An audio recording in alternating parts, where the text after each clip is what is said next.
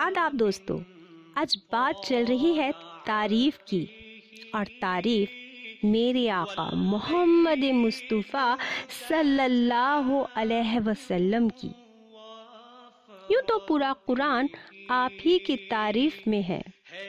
दोनों जहाँ आप ही की तारीफ़ में है, ये कायनात आप ही की तारीफ़ में है। इसलिए आपकी शख्सियत के लिए आपकी तारीफ़ में कुछ कहने का शर्फ हासिल कर रही हूँ।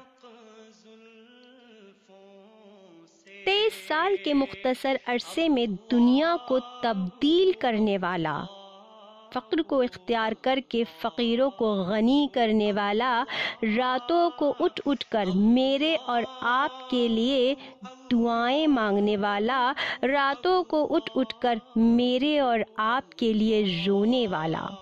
सैकड़ों साल पहले हमारी बख्शिश के लिए खुदा से घंटों दुआएँ मांगने वाला, नमाज़ में खड़े खड़े पाँव सुजा लेने वाला, हंसकर रोशनियाँ बिखेरने वाला, रोकर गम को अपने सीने में समा लेने वाला, उम्मत के गम में हलकान हो जाने वाला, चुड़िया के बच्चों को देखकर बेकरार होने वाला, आँखों से इंसान को मशहूर कर देने वाला इमामुल अम्बिया दुनिया का सबसे बड़ा लीडर, दुनिया का सबसे अजीम उस्ताद, दुनिया का कामयाब तरीन हुक्मरान, दुनिया का बेहतरीन सियासतदान, बेमिसाल शौहर, बाकमाल बाप काबिल फ़ख्र नाना पैर कामिल जिसकी मोहब्बत मेरी रग रग में शामिल। चले तो फासले सिमट कर मैं राज बन जाए। रुके तो ज़माना सांस लेना भूल जाए।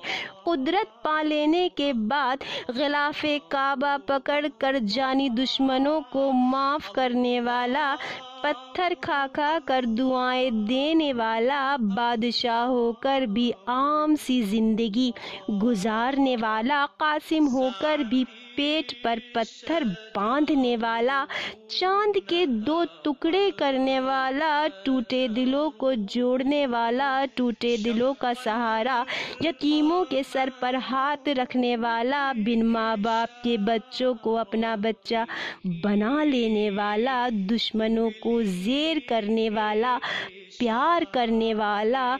मेरी आखिरी उम्मीद, मेरा, मेरी मंजिल, मेरा प्यार, मेरी जान, मेरी माल, मेरा बाप, मेरी माँ, मेरा लहू, आप पर कुर्बान। जिसकी तारीफ़ मुमकिन नहीं, जिसकी तोसीफ़ की हिम्मत नहीं, मेरा नबी, मेरा फ़क्र सरवर कौनैन बजहा कायनात मोहम्मद मुस्तफ़ा सल्लल्लाहु अलैहि वसल्लम, सल्लल्लाहु अलैहि वसल्लम। করলাম